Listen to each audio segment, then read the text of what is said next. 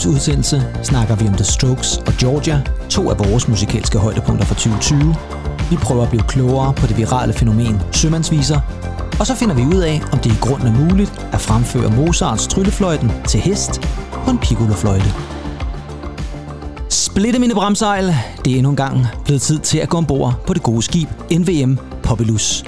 Vi skal ud på en popmusikalsk rejse, ud på de syv verdenshave, og undervejs kommer vi til at dykke ned under den rytmiske havoverflade, hvor vi med 100% sikkerhed vil finde smaragder, ædelstene og kæmpe skattekister fyldt med vidunderlige popperler.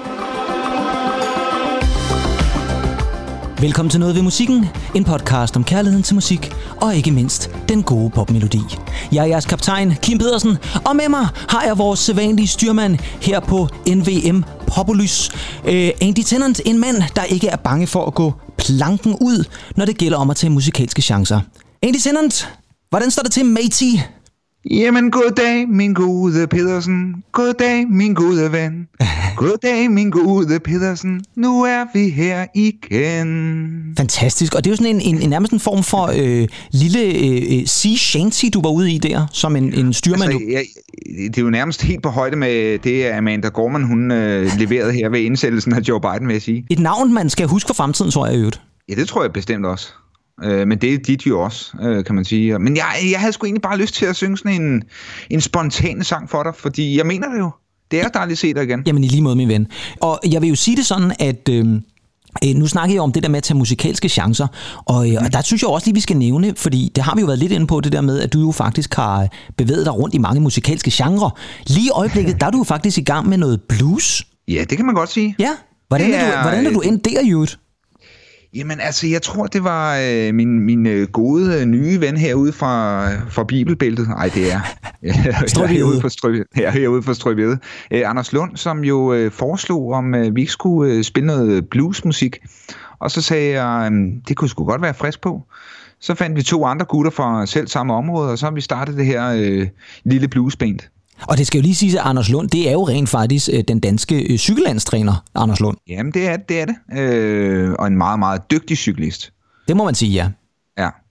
Og cykeltræner vel også, tænker jeg. også dygtig træner, ja. ja.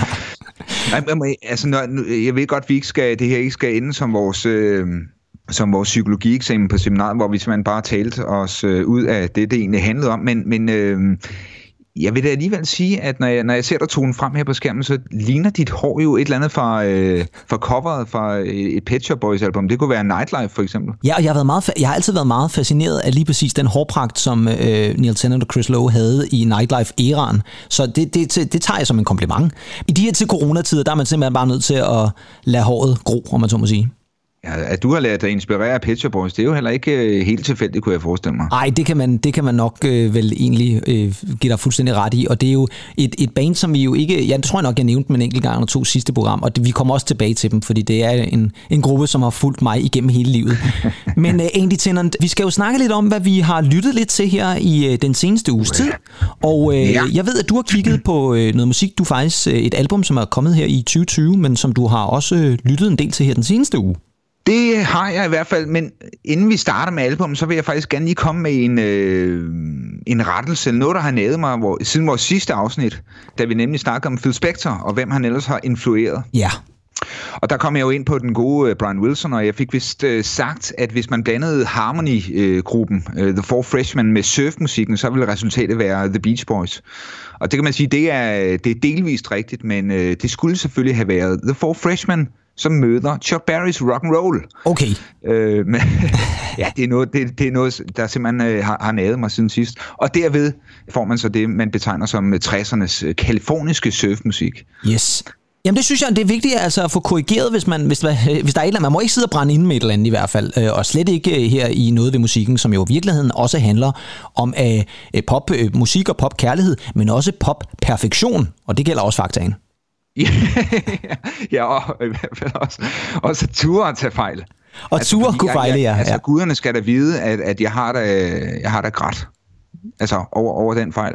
Ja, Jamen, det kunne jeg forestille mig. Og det er jo det der med, at man, man, man, man jo nogle gange sammen i, i ens uh, desperation om at få så meget viden ud som overhovedet muligt. Ikke? Der, der er der en enkelt smutter i ny og næ. Men sådan, sådan er det jo.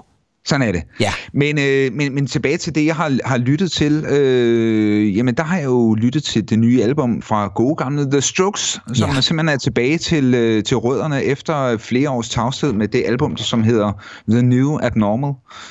Og øh, man kan jo sige, de er tilbage, hvor det egentlig startede, vil jeg sige. Altså, hvis man har hørt øh, deres debutalbum fra 2001, Is This It, som jo indtog hele verden. Ja, det var helt vildt, ja. Øh, så, øh, så er vi lidt tilbage i, i den stil, blandet med, med deres øh, forrige album, som udkom i 2013, så det er jo en del år siden, vi har hørt noget til dem, nemlig det, der hed uh, Calm Down Machine. Så altså Calm Down Machine og Is This It albumet møder hinanden, vil jeg sige. Det har meget den her øh, staccato Telecaster guitar, øh, som møder det her øh, kan man sige, Julian Casablancas øh, synthesizer, som han egentlig også har, har brugt øh, på sine soloalbums. Men jeg synes, det er et pissegodt album. Øhm, det er jo sjovt med The Strokes, fordi det, det lyder jo altid som om, øh, de kommer meget nemt til sangene, og det lyder stadig sådan lidt, lidt dovens melankolsk. Der er bare noget vildt cool over deres øh, lyd her også, og øh, jeg synes bare, det lyder skide godt. Og 45 jeg, minutter, ni fem, sange. Ja, og, og det er jo det, som vi, vi før har snakket om, at 45 minutter, det er jo den perfekte albumlængde. ja, det gælder jo selvfølgelig også øh, ja, en af dine gode øh, bands, nemlig øh, Pet Shop Boys, der deres release-album. Der, nu har vi allerede nævnt dem et par gange, men det er rigtigt, deres release-album er nemlig lige præcis 45 minutter. Øh, hverken et sekund øh, for meget eller for lidt, og det er helt perfekt. Øh, men egentlig, det er jo, jeg synes også, det er interessant, du nævner Julian Casablancas og hans øh, evner inden for den elektroniske musik, for det er nemlig rigtigt. Jeg kan også huske der, da han kom med, med debutalbummet, som jo var faktisk et, jeg lyttede rigtig meget til, Phrases for the Young, som er fra 2009, oh, ja. tror jeg øh, ja. hvor, at, hvor man også begyndte at høre, at han faktisk havde sådan en kærlighed til elektronisk musik, og det er jo, det er jo fedt at høre, at det også har smittet lidt af på, på The Strokes, altså som band. Det er, jo, det er jo et band, der er fyldt med, med store egoer. Øh, jeg tror da heller ikke, at Julian Casablancas er helt nemmere øh, at arbejde sammen med altid. Og der var noget med sangskriverrettigheder og hvem der havde været med på det ene eller andet track, øh, som, som gav nogle gnidninger derefter. Øh, 2013, ikke? Men der var også, det var også en tid, hvor der kom nogle bands, hvor de der egoer fik lov til at fylde en del, ikke? Altså Julian Casablancas mm. Strokes, du har også øh, de to uh, Dougherty og... Uh, Carl Barrett fra, fra The Libertines, som også var sådan to et eller andet sted egoer, der mødtes der, ikke? Altså, så der er der ingen tvivl om, der har været nogle battles. Ja, og det er jo, det er jo egentlig sjovt øh, med, med The Strokes, fordi øh, det gav jo virkelig grobund for, for mange øh, nye indie-bands, eller som, som opstod på baggrund af, af Strokes. Altså, du nævnte de Libertines, man kunne også sige Franz Ferdinand, ja. Kings of Leon. Ja, præcis. Øh, og selvfølgelig vores øh, nordengelske venner i Arctic Monkeys. Oh, ja. Hvor jeg tror faktisk, Alex Turner, altså fra Arctic Monkeys, han nævner, I, I wish I had been one of the Strokes back then. Ja, og det er sjovt, fordi Alex Turner og, og company, var, som jo også var meget unge, og det er de jo typisk de her musikere, når de bryder frem, har altid så, så slået mig som en, måske en lidt, en lidt anden type forsanger. Altså sådan lidt mere måske tilbagelænet, og knap så sådan Fanny Volsk på en måde. Mm. Ja, helt sikkert. Helt ja. sikkert. Men Eddie, tænker du ikke, at vi lige skal have en smagsprøve på øh, det her Strokes-album fra sidste år? Det synes jeg helt bestemt, og øh, vi kunne jo tage fat i det nummer, der hedder Brooklyn Bridge to Chorus. Det gør vi. I want new friends, but then I want me. They have some fun, but then they just leave.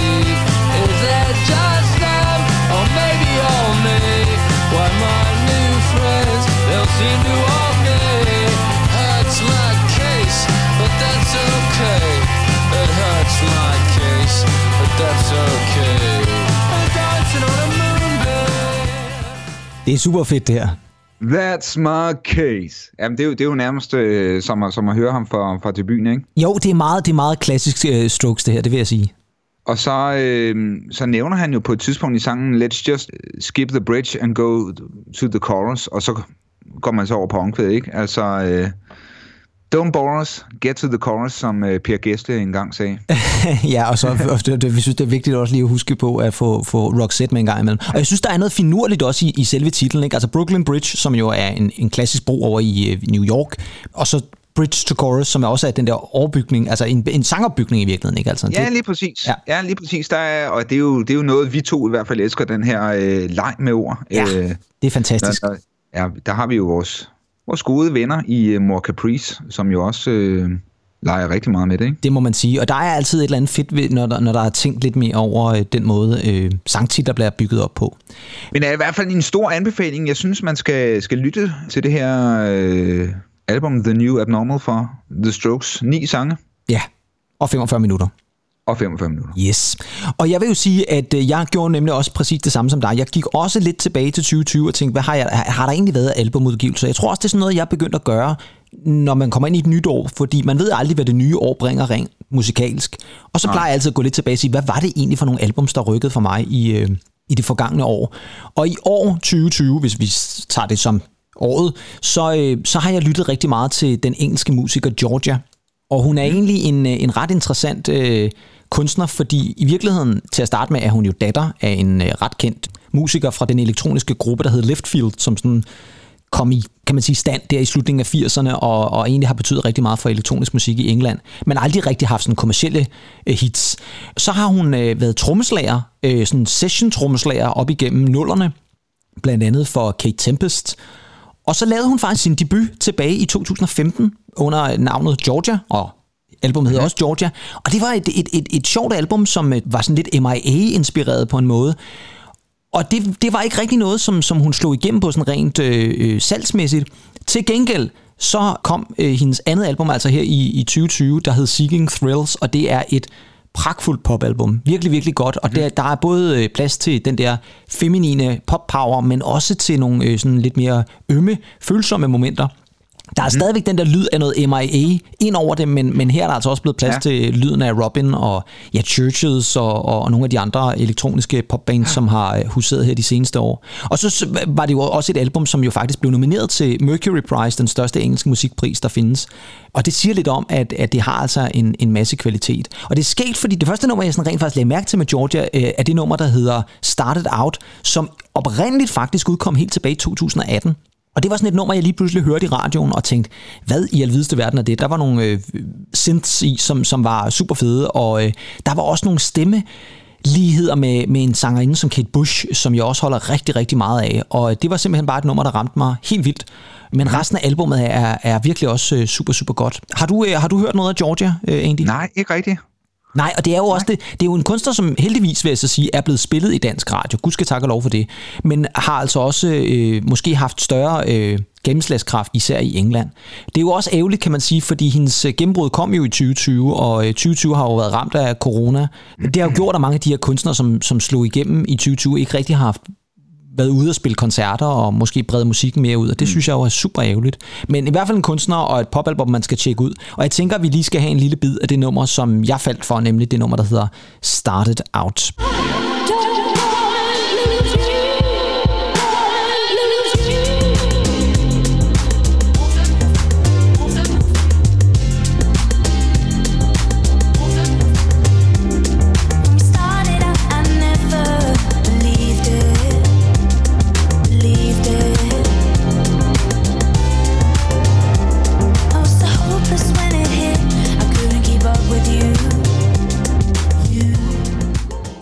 Ja, fuck, hvor er det fedt. Ja, det er super fedt nummer, og det, det er sådan et nummer, som virkelig rammer rigtig, rigtig mange elementer, for der er både den der 80'er-lyd, men der er også noget nyt i det, ja. og jeg har det lidt sådan, det er også derfor, jeg har tænkt Kate Bush. Jeg tror, at ja. hvis Kate Bush havde været ung i dag og lavet musik, ja. så havde det været noget i den her stil faktisk, fordi det, det, det har bare et eller andet. Og, øh, og så er det også derfor... Hvem, hvem har egentlig været inde over som øh, producer? Jamen det er faktisk Georgia selv, der har øh, produceret rigtig meget albumet, men hun har også selvfølgelig også fået lidt hjælp. På det her nummer der har hun fået hjælp øh, af ham, der hedder Sean Oakley, som også er en, øh, mm. en ret dygtig musikproducer. Men jeg synes faktisk, at nu har jeg jo nævnt Kate Bush et par gange, og det er faktisk lidt interessant, at her i slutningen af 2020, der udsendte hun jo så også faktisk sin egen coverversion af det klassiske Kate Bush-nummer Running Up That Hill. Og det er sådan, mm. det, det bekræftede også bare mig i, at, at jeg kunne se de der øh, Kate Bushiske træk i hende øh, fra starten af, og det synes jeg jo et eller andet sted er meget skægt. Hun siger også selv, at hun er meget inspireret af Kate Bush, men hvilken øh, inde med britisk ophav er ikke inspireret af Kate Bush, tænker jeg. Ja, jamen, hun, hun er jo fantastisk, og jeg vil sige, Running Up That Hill, det er jo også godt nok et nummer, der blev coveret meget, ikke? Jo, det må man sige. Der var jo ja. faktisk en, en version for nogle år tilbage, kan jeg huske, i et dansk musikprogram, hvor at, øh, jeg, jeg kan faktisk ikke huske, hvad det hedder, det er faktisk lidt pinligt, men det var forskellige bands, der så mødtes. Ja, ja, ja, det kan jeg godt huske. Og der lavede Spleen United og The William Blakes en fremragende øh, coverudgave mm. af Running Up That Hill, kan jeg huske. Ja, Ja, det var faktisk et pisse fedt program. Ja, det var det. Det var sådan øh, forskellige bands, der mødtes, og, ja. og så, lavede, så lavede de nogle af øh, lavede deres egne numre, men lavede også hinandens numre og sådan noget. Det var super fedt. Ja, ja. Fint, ja, ja. fint kon- ja. koncept. Men, øh, men Georgia, øh, tjek hende ud, øh, og jeg kan også sige, at hun har, har faktisk haft et ret travlt 2020, på trods af, at hun ikke har været ude at spille koncerter, fordi hun har også lavet nogle samarbejder med andre kunstnere. Øh, den øh, britiske musiker, der hedder Mura Musa, har hun øh, hjulpet, og så var hun også med på Gorillaz comeback-album, hvor hun spiller... Øh, faktisk electrical drums øh, på det nummer, der hedder Aries, øh, hvor også tidligere New Order-bassist Peter Hook spiller bas. Men tjek Georgia ud, det er øh, super fantastisk og super fedt og rigtig, rigtig lækker popmusik. Well, Georgia's on my mind. Georgia is indeed on my mind. Men øh, noget andet, der også er på vores, øh, kan man sige, hukommelse i øjeblikket, det er jo musikalske nyheder, og derfor skal vi nu over til det her. Noget ved musikken præsenterer nyheder fra musikkens verden.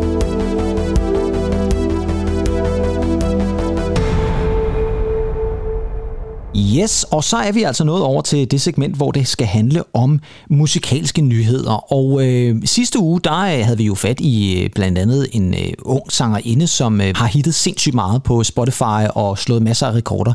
Og i dag, der skal vi have fat i en øh, ung mand. Han er lidt ældre end Olivia Rodriguez var, men, men en anden ung mand, som jeg øh, faldt over her i slutningen af sidste uge. Og det er på grund af en trend, som virkelig er blomstret op her den seneste tid. Og det er en øh, ung skotte ved navn Nathan Evans. Han er simpelthen blevet meget, meget kendt her øh, de seneste 3-4 uger på, at øh, han har sat sig ned foran sit webcam på et tidspunkt, og så har han lavet en video, hvor han sidder og synger en gammel sømandsvise. Og så kan man sige, det var da noget besynderligt noget, øh, men det er altså, han har iført sig sådan en liten sejlerhat, og så sidder han ellers øh, foran sit webcam og, og banker i bordet øh, i takt til den her øh, gamle sømandsvise øh, som hedder Wellerman. Det er der simpelthen kommet et viralt hit ud af. Den har hittet sindssygt meget på TikTok, de unges medie, og også nogle af de andre øh, sociale platformer osv., man kan, man kan finde.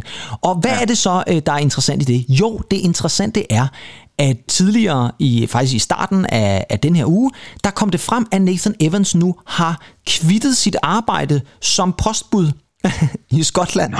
Øh, og det har han simpelthen gjort, fordi han har simpelthen fået en pladekontrakt med Polydor Records, et af verdens største pladeselskaber. Fordi nu ja. skal vi da i den grad have gjort de her sea shanties, som det også hedder, de her sømandsviser, til noget øh, kommercielt og populært. Fantastisk.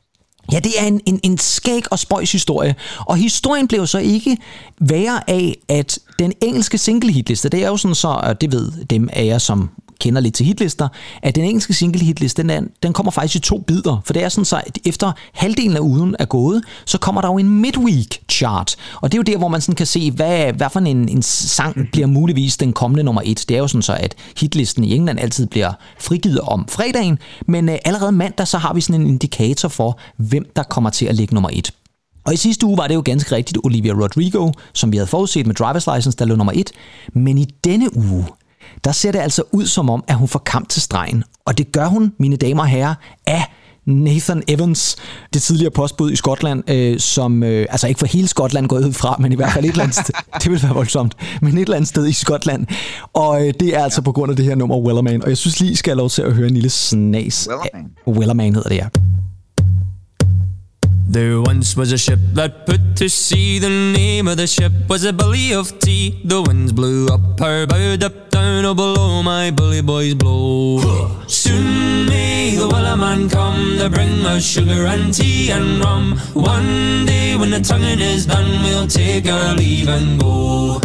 She'd not been two weeks from shore when down on her a right whale bore. Det er faktisk det meste af nummeret, det her. Det er, øh, det er lidt... Øh, det, hvad tænker du om det egentlig? Jamen altså, det, det, er jo, det er jo i hvert fald en ny øh, måde, vil jeg nok sige, at, øh, at, lave, at fremføre sømandsvis på. Jeg, jeg tænker øh, udenbart, det, det er sådan meget, meget engelsk på en eller anden måde. Ja, fuldstændig. Man, man, kan, man, kan, man kan forestille sig inde på sådan en, en engelsk pop, at folk de, de stamper, og så synger, så synger med på, øh, på tracket. Det er sådan meget engelsk, og der er et eller andet måske lidt et Sheeransk over det, et eller andet sted. Ja, måske. Altså, jeg synes jo, det er interessant, at øh, du lige nævner de engelske popper, for man kunne sagtens forestille sig der sådan i pausen mellem Wolverhampton og Manchester United af popgæsterne, så de pludselig begynder...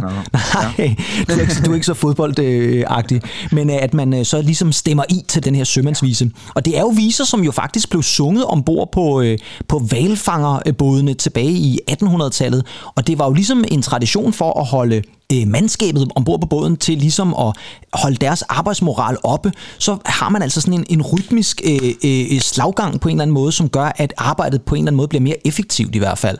Og øh, at den så skulle ende ude på de unges medier TikTok her i 2021, det havde jeg ved Gud i himlen da ikke forudset. Nej, det falder vel egentlig meget godt sammen med den her øh, pandemi, vi, vi står i her, hvor, hvor folk har brug for noget sammenhold og noget historie, der binder os sammen, ikke? Det tror du helt øh, ret i, ja. At man ligesom får, får bragt den til liv igen, ikke? Jo, og, og et øh. eller andet sted måske igen det der med, at det foregår hjemme i ens eget soveværelse ja. øh, i fællesskab med nogle andre. Øh, jeg synes, det er ja, en, en ret sjov idé. Og ja, nu nævnte du, at det er sådan en klassisk engelsk ting, og selvfølgelig er en klassisk engelsk ting, så, og så også at lave et remix ud af den, og det lyder sådan her. sugar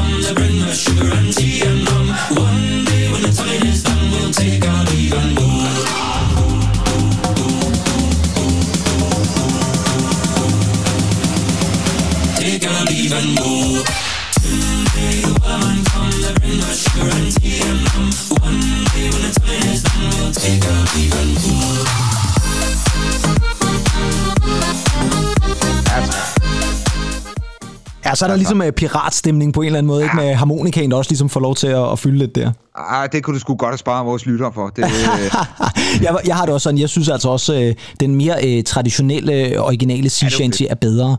Men der er jo ingen tvivl om, at selvfølgelig skal, skal sådan noget her, det skal jo også kunne tiltrække folk på dansegulvene, selvom dansegulvene i, i øjeblikket er meget lukket, vil jeg sige, og sikkert også på de engelske klubber.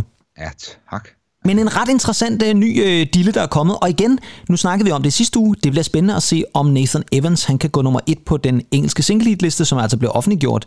Ja, i dag er det jo faktisk, fordi vores episode udkommer jo om fredagen, vi indspiller om torsdagen. Så, uh, så det kan jo være, at uh, vi næste uge kan snakke om, at Nathan Evans lige pludselig har fået en nummer et på den engelske single hitliste. Så er der en anden nyhed, som også ramte mig, og vi bliver altså lidt i det maritime. Det kunne I måske også fornemme lidt på den intro, jeg ja. havde. At der, har altså, der er lidt et sømandstema. Fordi et andet nummer, som også på en måde er gået viralt, og som har en hel del over på banen, det er et nummer, som jeg tror rent faktisk rigtig, rigtig mange kender. Og det er et nummer, som da jeg læste, så tænkte jeg, det var da det mest besønderlige nogensinde. Og det skal altså også lige siges, det er altså ikke et nummer, som er gået viralt i hele verden. Det er et nummer, som er gået viralt i Sverige. Og det lyder sådan her. Træk en gammel sweater på, og lad take it slow.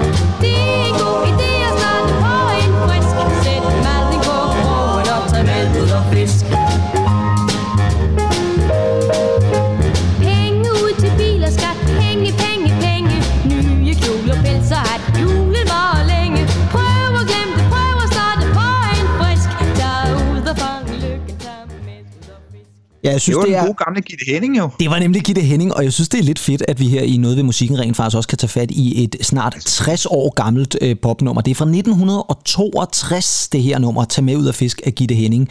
Og det er faktisk et nummer, som øh, jeg har kendt til lige siden min spæde barndom, og det er simpelthen i kraft af, at min far elskede det nummer.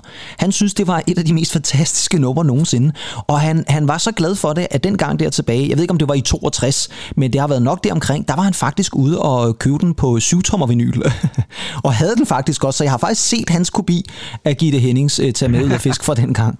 Så, øh, altså, din, far, din far kan jo lide alt fra R.E.M.'s uh, Out of Time-plade til uh, ja, Gitte Henning, ikke? Jo, jo, altså det var en, et meget øh, bredt øh, musikalsk spektrum, han, han bredte over.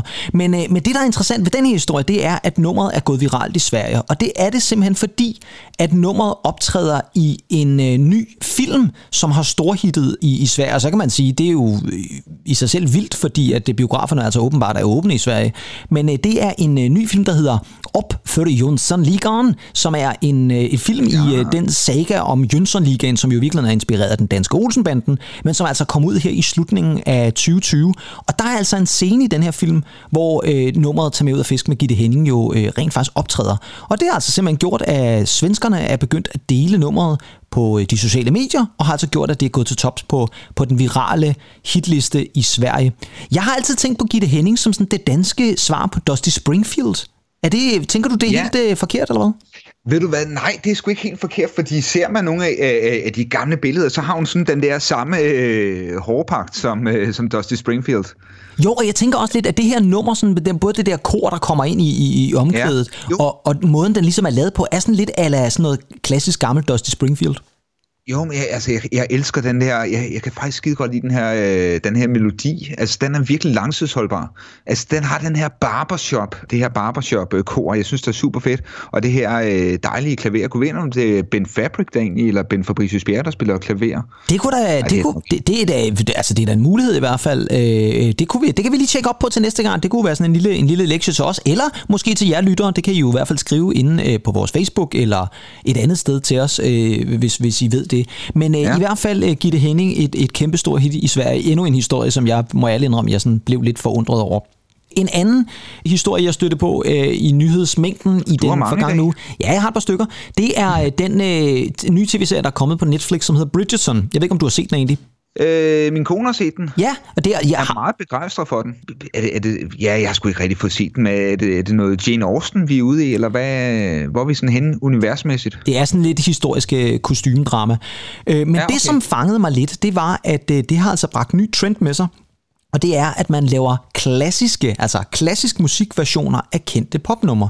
Fordi det er nemlig noget, de gør brug af i Bridgerton men man har taget fat i nogle store internationale kunstnere, Ariana Grande, uh, Billie Eilish, Maroon 5, og så har man simpelthen taget nogle af deres største hits og lavet dem i sådan nogle klassisk instrumentale versioner. Blandt andet er lavet af et uh, ensemble, der sagde vi det igen, der hedder Vitamin String Quartet, som altså er en gruppe, som uh, laver mange af de her klassiske versioner. Og det har givet en øh, stigning i interessen omkring musik, der er klassisk orkestreret, men baseret på rigtige popnumre, på 350 procent. Og det tænker jeg, hold da fast, der er der et marked der, som man kan spytte ind i. Jeg kom sådan til at tænke på, at der i, i starten af 80'erne eller slutningen af 70'erne, der var det meget populært også at tage sådan klassiske stykker musik af Bach og Mozart osv., og, og så sætte sådan et disco-beat ind over. Det var, jeg kan huske, mm. der var sådan en frygtelig ja. række numre, der hed Hooked on Classics, som blev meget populære der i starten af 80'erne. Tror du egentlig, at klassisk musik øh, kan få en re- renaissance gennem nutidens popmusik? Jamen, nu kan man sige, at, at klassisk musik har jo altid haft en stor bestanddel i popmusikken, så det, så det tror jeg da helt, helt bestemt. Altså, der, der har jo været rigtig mange øh, serier, øh, hvor, hvor de har brugt øh, noget gamle Erik Satie, altså ham med øh, ja. Gymnopædi ja, øh, og ja. og så videre. Øh, øh, altså, jo, det, det tror jeg helt bestemt. Der var også øh, den øh, science fiction serie, der hed Westworld, som også tog øh, nogle klassiske, ja. jeg kan huske Black Hole Sun med Soundgarden bliver spillet på sådan et gammelt klaver, sådan en western klaver. Ja, ja. Øh, ja. Også lyder fedt, super fedt et eller andet sted. Så det er mm. rigtigt. Det kan godt være, at øh, vi måske øh, ser ind i endnu en ny trend her, med at man skal klassificere popnummer, om man så må sige. Andy, har du nogle nyheder, som øh, du vil nævne? Jamen, du, du, du har jo nærmest taget hele nyhedsstrømmen, der, øh, der har været her på jordkloden, men øh, jo, jeg har, jeg har en lille en, og øh, nu er der nok mange, der vil sige, jamen Andy, den kender vi jo godt allerede. Nej, men det, det der egentlig er, det er, at øh, vores gode ven, af programmet måske, øh, Noel Gallagher, han er i gang med at indspille et nyt Oasis-album. Ej. Han er simpelthen øh, gået i gang med at indspille 14 øh, sange, som altså ikke made the cut øh, på deres øh, tidligere albums, men 14 sange, som øh, dengang blev øh, strøget, vil han simpelthen genindspille. Det bliver dog ikke sådan øh, helt øh, den klassiske øh, Oasis-besætning, fordi øh, broder Liam Gallagher, han er jo ikke med. Nej. Og de har jo, de har jo stadig den her øh, bedre fight, de to. Man kan nærmest kalde dem det engelske svar på Kong Salomon og Jakob Skummer, ikke? der er ikke meget galt i hvert fald her. Ja. Så, så hvad det hedder, øh, det er jo altså deres første, hvis man skal sige, det er Oasis album, men det bliver i hvert fald præsenteret som Oasis, ikke? Det første siden, siden deres øh, opløsning i 2009. Øh, ja, og så er jeg jo nødt til at stille spørgsmålet, er Bonehead med? Ja, den gode Paul Arthurs. Nej, han er faktisk ikke med. Nej, Men man kan også sige, Han er no- ikke- han er ikke med. Men Noel Gallagher er jo i sig selv også... Ja, så blev der helt stille. Hvad er det så? Øh, Noel Gallagher er jo også sjælen i Oasis, vil jeg sige. Det kan godt være, at Liam Gallagher var ja. det mere, øh, kan man sige, rebelske udtryk, men jeg synes jo, at Noel Gallagher var sjælen, og er sjælen i Oasis. Og altså, jeg vil, jeg vil sige, hvad det hedder, øh, det er ikke så lang tid siden Noel Gallagher var ude at sige, at den værste sanger, han nogensinde har hørt, det var faktisk øh, Bonehead.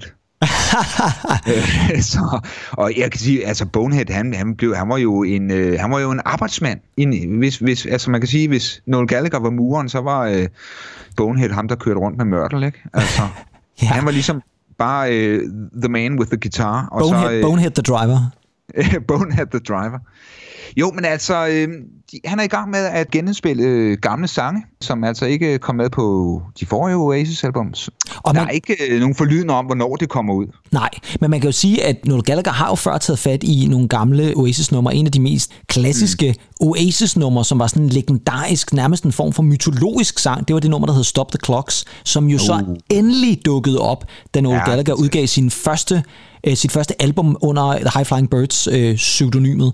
Og det er jo hørt første gang i, i Hamburg. i Hamburg. Ja, lige ja. I, en, en seng i Hamburg. Ja, det er rigtigt. Vi var faktisk... Jeg tror, jeg, jeg tror, det var mig, der lå i sengen, og du... Okay, nu bliver det alt for detaljeret, det her. Nå, nej, nej, men, men vi kan jo lige så godt sige, at det er jo ingen hemmelighed, at vi to har sovet meget sammen. Altså Det har på, vi. på diverse hotelværelser. Fuldstændig, i, ja. øh, I, Både i, i Danmark, men også i resten af Europa. Jeg var lige ved at sige, øh, da, da vi øh, på det tidspunkt indkvarterede os i Nepal for mange år tilbage, der var vi. Men, men, men fed, fed nyhed vil jeg sige, og til alle Oasis-fans, som jo i hvert fald også tæller Andy og mig, og måske forhåbentlig også snart Claus Meckenborg, så, så Forhåbentlig. forhåbentlig, så er, så er tanken i hvert fald, at det, det bliver fedt at følge. Den sidste... Og forhåbentlig, Ja, forhåbentlig, min ven, bliver der måske en special episode om Oasis på et tidspunkt. på et eller andet tidspunkt er vi næsten nødt til at gøre det i hvert fald, ja. Så vi kan brænde igennem med, med vores kærlighed til Oasis. Den sidste ting, jeg lige skal have nævnt, og det er en ting, der lige er kommet i dag, det er, at Ganger, som jeg nævnte i sidste uge, de har lige i dag offentliggjort, og i dag, det vil altså sige, når vi indspiller det torsdag, så det vil altså sige i går, hvis I hører det fredag, hvis I hører det lørdag, er det længere tid siden, det er noget med dato og sådan nogle ting, så det skal jeg ikke ind i. Så går der totalt Christopher Nolan ind, i hvert fald i forhold til tid og så videre. det, og det, det er noget mere råd.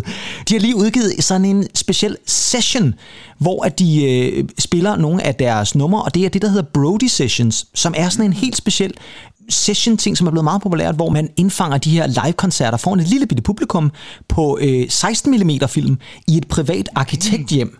Det er øh, virkelig, virkelig, virkelig fed performance. Den var cirka et kvarter. Gå ind og tjek den ud. Den er fantastisk og øh, indfanger virkelig det, som, som Ganger er rigtig, rigtig gode til. Men ellers, så var det det for musiknytten i dag, og det betyder jo, at vi skal... Hitlister fra fortiden. Ja, fordi nu er det så blevet tid til, at vi endnu en gang skal kigge på en hitliste fra fortiden. Og øh, ja, vi snakkede jo lidt sammen øh, efter sidste program egentlig, og det vi besluttede os for, det var, at vi skulle tilbage til 1998. Uh, ja. Hvilket Ja. dejligt år. Hvilket dejligt år. Andy, hvad, hvad foretog du der? Hvad lavede du, øh, hvis vi skal spole tiden tilbage? Hvad lavede en Andy Tennant tilbage i 1998? Ja, dengang hed jeg jo ikke Andy Tinder, der hed jeg nemlig Anders Nerup. Ja. Øh, og det gør jeg sådan set stadig øh, en gang imellem. Andy Tennant Men, er øh, dit til- kunstnernavn, kan man sige. ikke? Det kan man sige. Ja. Øh, tilbage i øh, 1998, jamen der har jeg vel gået, der gik jeg på efterskole. Ja, Jeg gik på en god ride, skråstreg musik efterskole. øh, ja, det, var, det var både ridning og musik, der var øh, i højsædet der. Kunne det ske Men- samtidig, at man red og, og spillede musik samtidig? Ja, tanken var jo egentlig, at man skulle sidde på sådan en islandsk øh, bryggerhest med en øh, piccolofløjte. Og, og så ellers øh, ja, spille måske tryllefløjten. Ja, ja, præcis. Det var, det, var deres, det var deres drøm til at starte med, men altså, årene går, og d- ungdommen ændrer sig, ikke? Jeg valgte jo primært den efterskole på grund af musik, men, øh, men jeg gik på efterskole i øh, 1998, og så øh, røg jeg faktisk også på handelsskolen, men det er en helt anden historie. Ja. Senere i 98, kan man sige. Det var så... Ja, det kan man sige senere i 98. Men, men jeg havde det sgu godt tilbage i 98. Jeg var øh, lidt af et party animal. Det er Ja. ja. nu, man går på efterskole. Øh, I hvert fald den tid, Ja. øh, hvor der ikke var corona og så videre. En anelse mere brødflov måske også i virkeligheden. Anelse mere brødflov, vil jeg også sige. Og anden, anelse mere tykkendet. Men, øh, men samtidig, øh, ja, Og det var jo faktisk, det var jo inden vi lærte hinanden at kende, men på den måde, vi har jo kendt hinanden i så mange år, så vi kender jo nærmest også til hinandens fortid fra før det. Jeg tror, jeg tror, at 98, det var et år, hvor øh, jeg simpelthen også øh, spillede rigtig, rigtig meget musik. Og, og jeg sådan fjollede rundt og øh, havde forskellige kærester og så videre. Det var et, øh, som, jeg husker det som et, et vidunderligt år. Ja, og jeg kan huske, at jeg øh, gik på gymnasiet øh, inde ja. i Næstved, og var også, øh, havde jo fået en masse nye bekendtskaber der, og på den måde faktisk også var begyndt at lytte til en masse andet musik. Jeg kan især huske, at vi lyttede rigtig, rigtig meget til, øh, til Smashing Pumpkins øh, Eva Adore album, som jeg tror kom i 97. Oh. Det lyttede vi rigtig meget til, stadigvæk i 98, vil jeg sige. Et godt album. Et men... fremragende album. Ja, ærgerligt, at øh, den gode Jimmy Chamberlain, han øh, altså ikke er med på det album. Ja, der er han ligesom rød, og så er det kun øh, de tre, der er tilbage der. Men 98, øh, og så var jeg jo også på det tidspunkt øh, ansat op på Radio Næstet, eller arbejdet på Radio Næstet, og havde startet okay. min, min radiodag deroppe jo i sin tid, hvilket også fyldte rigtig meget. Og der, det, det, det, musik for mig fyldte sindssygt meget i 98, både på radioen og i, med mine nye øh, sociale bekendtskaber på, på gymnasiet. Men vi skulle snakke om hitlister, og ja. i 98 på den engelske single hitliste, og nærmere betegnet, så er vi ude i den 25 januar 1998, der er den engelske single hitliste virkelig interessant, fordi der er enormt mange genrer i spil.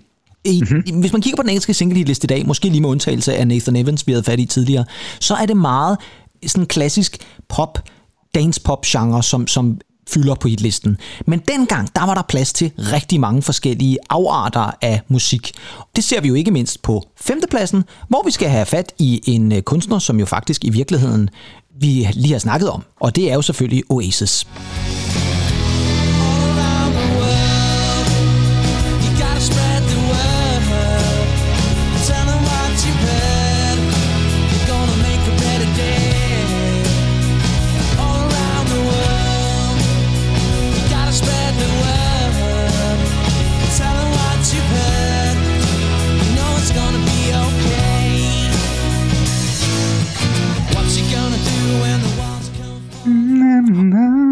ja, klassisk Oasis All Around the World, som altså var nummer 5 øh, i den her ja. uge i, i slutningen af januar 1998. Det var forbi her now. Det var forbi her now, som jo var tredje albummet, som jo blev... De blev faktisk øh, ikke rost så meget i musikpressen, og det er ellers på trods af, at det faktisk er et ganske udmærket album i virkeligheden. Nej, jeg synes, det, jeg synes, det er et fremragende album. Ja. Det, må, det må jeg sige. Og det, og det minder mig faktisk også om min øh, efterskoletid. Ja, der kan du bare se. Med, med, med den, øh, den lille CD-afspiller inde på, øh, på værelset der, og så, og så Be Here Now-pladen på. Det lyttede jeg virkelig meget til det her album. Ja, og det skal lige siges, at ugen før, der var øh, det her nummer faktisk op på en førsteplads. Og det er jo sådan en ting, man måske også har glemt fra den gang. Vi var lidt inde på det sidste uges øh, udsendelse, nemlig at dengang, der var singlesalget, det var altså baseret på det fysiske singlesalg. Så det var altså ja. folk, der gik ud og købte CD-singler. Og Oasis havde en kolossal stor fangruppe, som virkelig gik op i at købe CD-singler med Oasis, hvilket også er en af grundene til, at Oasis har haft enormt mange nummer 1 hits inklusiv All Around the World, hvilket i øvrigt er lidt sjovt, fordi det er et meget, meget langt nummer. Jeg husker det som værende nærmest helt op omkring øh, sådan en 8-9 minutter langt, og vist også afslutningsnummer, så vidt jeg husker. Ja, altså man kan sige, det er egentlig ikke en af deres øh, bedst sælgende singler, men øh, hvis vi skal tage en fra det album, som virkelig er en af deres bedst sælgende, så er det jo det nummer, der hedder Do You Know What I Mean, som jo solgte 745.000 fysiske kopier, ikke? Jo, og braget ind direkte som nummer et på den engelske single-liste den uge, den blev udkendt. Ja. ja, det var helt vildt. Og øh, der er jo også Stand By Me, som er en af mine personlige favoritter, ja, også for Oasis. Fremragende. Men det var altså Oasis nummer 5 på den uges single-liste. På fjerdepladsen, der har vi et nummer, som var på vej op ad listen. Øh, ugen før var det nummer 7. I denne uge var det så nummer 4. Og det kommer fra Lighthouse Family. We are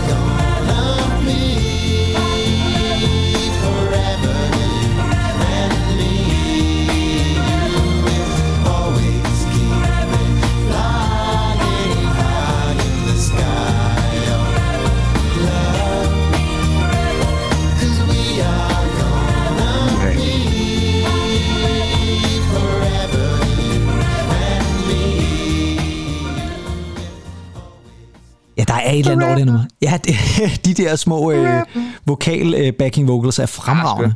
Ja. Øh, Lighthouse Family øh, havde jo på det tidspunkt allerede haft et par små hits, men det her var jo klart det største hit. Ja, du tosser, mand. Ja, men altså, det her minder mig om en, en efterskolefest på Bornholm, faktisk i, øh, i Svanike alle steder. Wow. Ja, ja. Og det, kan jeg tydeligt huske, og, vi, vi hørte det her. Ja, og man og kan sige... ølbong. Og drak ølbong. Man kan sige, i, i virkeligheden så er, er, er, det jo så måske også bedre, end at være high, fordi det tænker jeg, det var der vel ikke nogen mulighed for på en efterskole. Ja, high, high on horse der, eller uh, high on, on music.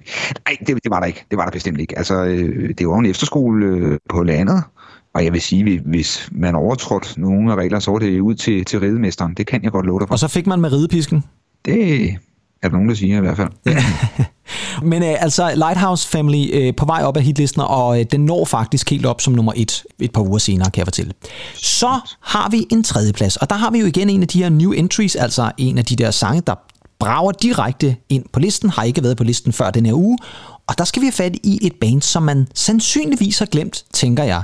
Og det var et band, der kom igen i, sådan, i forlængelse af Britpop og så videre, uden rigtig at være Britpop. Og det er det band, der hedder Catatonia. Det er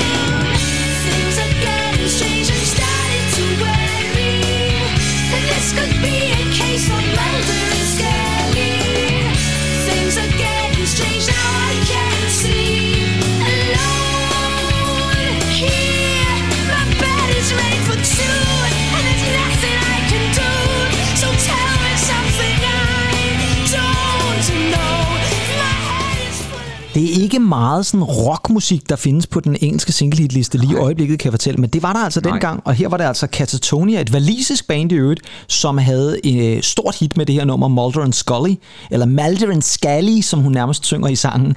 Og øh, det sjove er med det her nummer også, at det var deres største hit, men det er jo også et, der trækker på en reference, Mulder and Scully. Det, det, var, det var X-Files. Som, det var en god gamle X-Files, ja. som var kæmpe stort på det, på det tidspunkt. Det, ja. Den her øh, sci-fi-serie var det vel nærmest. Ja, streng fortrolighed, den endda på dansk, kan jeg huske. Ja, det, ja. Jeg elsker, det. jeg elsker de danske oversættelser. De er fremragende, ja. Ja. Men Catatonia var jo et, øh, altså som sagt, et Valises band, som faktisk havde hittet rigtig, rigtig meget. Det her øh, var taget fra deres andet album, og det gik altså øh, nummer et på den britiske albumhitliste der tilbage i 1998. På anden pladsen, der har vi så en gruppe, som også var kolossalt store i 97 og 98.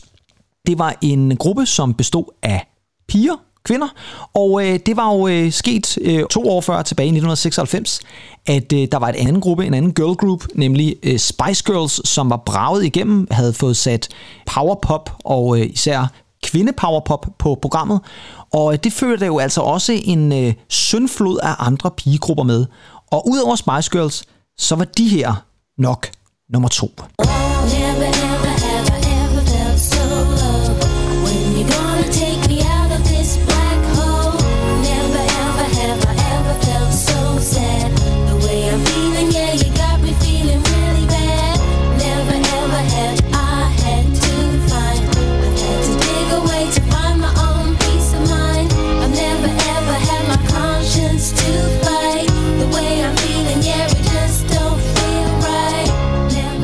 Saints og Never Ever, som altså lå nummer to i den her uge i 98. Deres anden single i øvrigt nogensinde, og deres anden single fra deres debutalbum. Det har også, eller havde på det her tidspunkt været nummer et på den britiske single-liste. Andy, var du øh, mest til All Saints, eller var du mest til Spice Girls? Uh, helt klart Spice Girls. Jeg var jo kæmpe ej, jeg vil ikke sige, at jeg var kæmpe Spice Girls fans. Min søster var nok mere til All Saints, og jeg var nok mere til Spice Girls. Det vil hun blive, det vil hun blive rigtig ked af, hvis hun, øh, hvis hun hørte det. Nej, altså, øh, All Saints sagde mig sgu ikke rigtig noget. Jeg synes, det her det er et lidt gumpetungt nummer. Det, det var ikke rigtig nogen, der... Øh, jeg, synes, jeg, synes, jeg synes ikke, der var den her friskhed over det som der var øh, netop ved, ved Spice Girls. Man kan sige, at, at All Saints måske inkorporerede sådan flere, måske sådan amerikanske, lidt R&B-agtige, ja, øh, stilistiske ting i deres musik. Jeg kan fortælle, ja. nu nævnte du din søster. Min søster elskede All Saints. Hun kunne også godt lide Spice Girls. Men hun var meget glad for All Saints, og jeg kan især huske, at hun kunne øh, hele... Der er sådan en meget, meget lang intro til det her nummer, hvor der nærmest bare blev reciteret et eller andet... Det er nærmest en form for digt. Øh, og det kunne min søster fuldstændig spot on udenad. Og, men var meget glad for det her nummer. Og, og, men jeg har lidt som dig. Jeg synes, der er en ting med, med All Saints, jeg rigtig godt kan lide. For eksempel synes jeg jo, at det nummer, de laver nogle år senere, som er også som soundtrack til den film, der hedder The Beach. Var det Alex Garland, der lavede The Beach? Shit, det kan jeg ikke huske. Var det ikke det? det var, jo, jo. Jo, det var, det var Alex Garland, der skrev den, og Danny Boyle, der instruerede den selvfølgelig. Men Ej, der lavede de øh, soundtracket, der hed Pure Shores, som var øh, produceret af William Orbit, som jo på det oh, tidspunkt ja. også havde været øh, samarbejdet med Madonna osv. Et fantastisk popnummer, og helt klart det bedste nummer, som All Saints har lavet, efter min mening i hvert fald. Men det her, det var helt klart deres største hit, og var også et nummer, som samme år vandt Brit Award for bedste britiske single. Det var et kolossalt stort hit, ikke bare i England, men, men også i, Europa. Men jeg vil mm. også sige, jeg var nok også mere Team Spice Girl, end jeg var Team All Saints. Sådan generelt i hvert fald. Ja. Jeg tror faktisk også, at jeg kan nok øh, faktisk huske alle navnene fra Spice Girls. Det kan jeg altså ikke for All Saints. Et eller andet sted, Pedersen, så kommer det jo heller ikke bag på mig, at din, din søster godt kan lide øh, det her nummer. Der er et eller andet, øh, der er et eller andet søster Pedersen over det her. Ja, det er der faktisk, øh, men hun har altid været glad for sådan en god, en god popsang, ligesom vi har, men, men måske igen også her, hvor der er de der R&B-elementer. Det har hun altid været rigtig, rigtig glad for, og, og, og hørt rigtig meget All Saints. Og R&B-elementer, det finder vi altså også på førstepladsen, for der har vi endnu en new entry, og øh, der skal vi have fat i en amerikansk R&B-sanger, som også hittede rigtig, rigtig meget, og som faktisk stadigvæk laver musik, og gud skal takke lov for det, og det er Usher. How you make me wanna be the one with new relationship with you. Think about her and all the things that come along with you. Make me, you make me the one with new relationship with you. This is what you do. On, about things that come along with you. Make me, make me. I was bad. You're the one that hooked us up. Ja, Jeg skal nok indrømme, at jeg har jo måske aldrig sådan været sådan den største R&B-fan, men der er altså numre, hvor jeg bare tænker, den sidder sgu egentlig meget godt i skabet, den der. Og, og det her, det er en af dem, um, Ushers uh, You Make Me Wanna, som altså gik direkte ind som nummer et der tilbage i slutningen af januar 1998 på den engelske single-liste. Andy, hvad er dit forhold til R&B-musik? Altså, jeg vil sige, at jeg har hørt rigtig meget, øh, mange af de her kvindelige artister, øh, som Brandy, Monica, og, øh, altså, det, men, men også, jeg har sgu aldrig rigtig sagt mig, mig noget det, det har jeg, han har aldrig været op på min øh, top, top 10 list. Nej, men jeg kan, jeg kan huske, at vi lyttede jo øh, i det gode gamle Casa Penthouse, der lyttede vi jo rigtig meget til det nummer med Nelly og Kelly Rowland, Dilemma, ja, der i starten ja, af nullerne. Ja, men der er en anden, øh, der er en anden øh, vidunderlig historie det nummer, som jeg godt kan, kan lide. Ja. Og øh, på, på, på det tidspunkt, der... Øh, jeg ved ikke, hvorfor det ramte mig bare i, i hjertekuglen. Ja. Jeg, kom... jeg, jeg, jeg, altså, jeg tror slet ikke, at R&B ville ramme mig på samme måde i dag, men det gjorde det der tilbage i 2002. Men jeg vil sige, Osher har jeg sgu aldrig rigtig lyttet til. Jeg synes ikke, det er så, så melodisk. Jeg synes, det er sådan lidt for, for rodet på en eller anden måde. Ja, man, øhm. man kan sige, øh, nummeret, øh, som jo øh, var et øh, nummer et hit i England, gik faktisk ikke nummer et i USA, der var den kun nummer to. Men, øh, men mm. Usher har jo generelt været en af de R&B-musikere, som har klaret sig rigtig, rigtig godt. Øh, især i USA, men i hvert fald også i England. Og øh, R&B-musikken kom jo også der i sådan slutningen af 90'erne sådan rigtig øh, i gang, i, på, især på den engelske hitliste. Den havde været i gang rigtig længe i USA på Billboard-charten, men øh, nu var R&B ligesom også kommet til, til England. Øh, man kan sige, at en ting, jeg lige er nødt til at nævne, det er, at øh, nu tog vi jo den her hitliste, som altså var fra den 25. januar 1998. Havde vi taget den fra ugen efter, så var mm. nummer et også en brand new entry, men en af de få danske af slagsen, nemlig fra Aqua og Dr. Jones. Uh, ja. ja. ja øh, må, jeg, må jeg lige have lov til at sige, altså 90'erne var jo et spøjst øh, musikårti. Altså man, man kunne sagtens øh, høre dødsmetal, men også høre Aqua. Sådan havde jeg det i hvert fald, og, og jeg, mange ligesindede øh, havde det også sådan. Og ja, jeg, jeg vil sgu gerne indrømme, jeg, jeg rendte sgu rundt i 98 med sådan et øh, Søren Rasted hår der. Jeg havde simpelthen de der gode gamle spikes med Daxwax øh, i, i håret, ikke? Og øh, ja, men altså, og du, ja, altså, underskrev du, du underskrev dig altid som Claus Norén, ved jeg. ja, jeg er noget skud at handle fast ejendom der, ikke? Ja, præcis. Hvad Nej, øh, men, men Aqua, Aqua er jo også, man kan også, man kan et eller andet sted kan man jo ikke lade være med, det kunne jeg i hvert fald ikke på det tidspunkt, ikke andet end at være sådan lidt, det kunne godt være, man var meget træt af Barbie Girl, men jeg var på en eller anden måde også lidt stolt af, at Aqua, som kom fra Danmark, havde kæmpe store hits i England. Det synes jeg, der var super fedt. Men det er jo det, der sker hver gang for, for danskere. Når vi hitter i udlandet, så går vi jo helt amok herhjemme, ikke? Og så bliver man så stolt, og lige meget man så har, har været til det eller ej, så synes man bare, det er mega fedt, ikke? Helt sikkert. Men det var altså ikke den liste, vi kiggede på. Det var altså listen nej, fra slutningen af januar, hvor Usher lå nummer et med You Make Me Wanna. I næste uge, der kigger vi på endnu en uh, hitliste fra den engelske musikhistorie, og der tænker jeg, at vi skal tilbage til 80'erne. Men hvilket år præcis vi tager, det vil vi ikke afsløre endnu.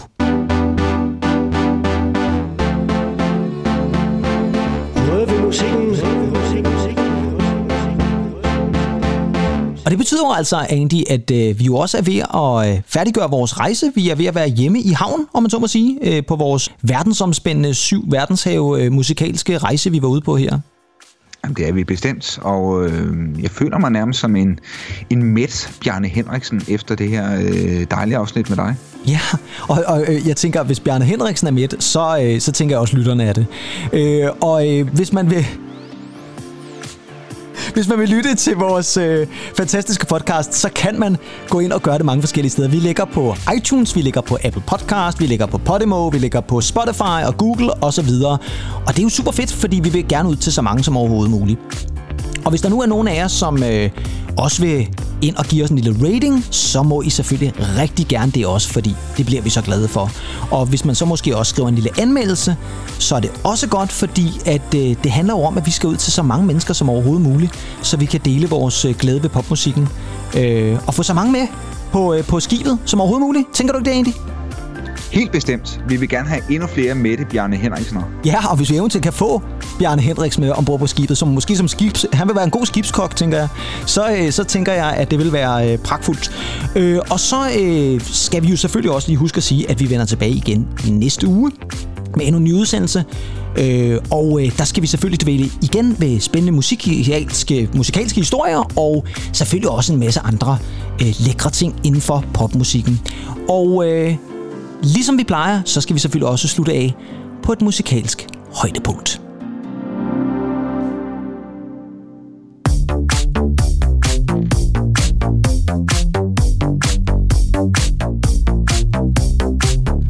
Og hermed er det så kaptajnen for det gode skiv, Kim Pedersen, som siger tak. Og selvfølgelig også til min styrmand, Andy Tennant. Tak for det, ens. Tak for i dag, og var det dejligt at øh, indspille endnu et afsnit med dig. Tak i lige måde, ven. Og øh, til alle jer lyttere, vi glæder os til at høres ved igen i næste uge. Pas godt på jer selv og lyt til rigtig meget musik indtil da. Hej hej. Men skal vi ikke lige øh, lytte til et nummer fra, fra The Strokes albumet egentlig? Jo. Hvad, hvad synes du, vi skal høre? Jamen, øh, lad os høre det der Brooklyn øh, Bridge øh, kan jeg sgu ikke op. Hvad fanden er nu, det hedder? Og Andy, som jo er ekspert i uh, The Strokes, kender alle sangene. Vi er øh, Lette Anker, ja. som en anden Bjarne Henriksen, kan du sige. Lidt anker. Nej, vi er jo ikke ved at lette anker for helvede. Vi er jo ved at sætte anker i virkeligheden. Jo. så er det, ja. så Bjarne, Bjarne Henriksen er faldet i, i, i havnen. Hvad hedder det så? Øhm. Nå.